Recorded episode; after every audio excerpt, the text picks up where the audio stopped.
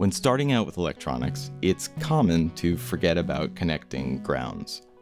When you have separate electronic circuits sharing signals, like this data line here, even if they're using separate power supplies, the ground wires should almost always be connected.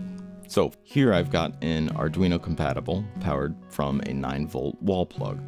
I want to use it to control a long strip of NeoPixels, which will use its own 5 volt power supply. So, even while using different supplies, the NeoPixel ground needs to connect to the Metro ground. Otherwise, the data won't transmit correctly. It's as if the signal is a little shy, and it'll only venture out into another circuit if it can see a clear way to get back home.